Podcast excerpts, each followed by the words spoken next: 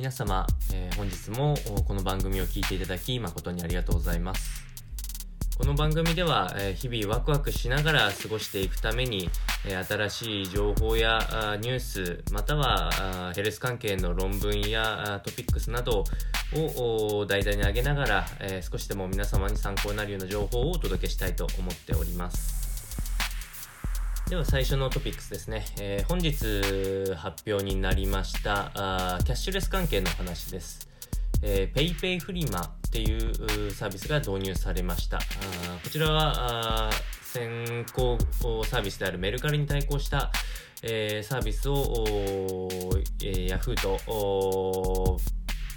えー、PayPay があ組んでやっていくような流れになっております。まああのーサービス内容自体はほとんど一緒ですね。メルカリ、えー楽天、えーラクマっていうところもあって、まあ、こういうところは全部出品手数料があ10%がその企業側に入っていくような取引の個人間のアプリになっているということです。まああのー一番の狙いは今キャッシュレスをこうまあ、どの企業も特化していく中で、まあ、その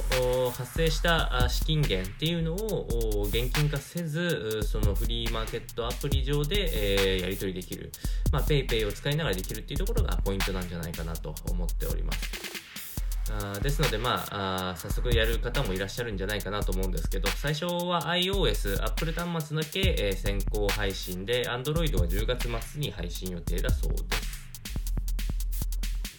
続いては、えー今度はヘルス関係の論文ですね、えー運動後にマウスウォッシュをすると体にある、えー効果が起きるということが、え論文で出ておりました。あ学術雑誌の、え特にイギリスですね。イギリスの学術雑誌であるフリーラジカルバイオロジーメディシンっていう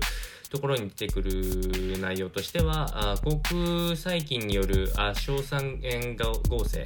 っていうものは運動後の血管反応を促して運動後の低血圧をもたらすっていうことが、え研究論文で出てきました。まああのー固く喋るとそういうことになるんですけれども結局あの運動後にマウスウォッシュして、えー口腔内を殺菌してみると、えー血圧が下がっていくよっていうことがあの確認できたよというところですね、まあ、血圧高い方がこう運動パフォーマンスとかも上がったりするところがあるので、まあ、逆に言うと血圧を上げたままで過ごしたい人っていうのはあの口とかを運動後洗わない方がよりいいスポーツのパフォーマンスが出せるんじゃないかなっていう論文の、え意味合いもあるので、まあ、こういうのをちょっと参考に、えお伝えできればなと思っておりました。それでは本日は以上となります。え内容が面白いなと思っていただけた方は、ぜひチャンネル登録の方よろしくお願いいたします。またぜひ、えお聞きください、え本日もどうもありがとうございました。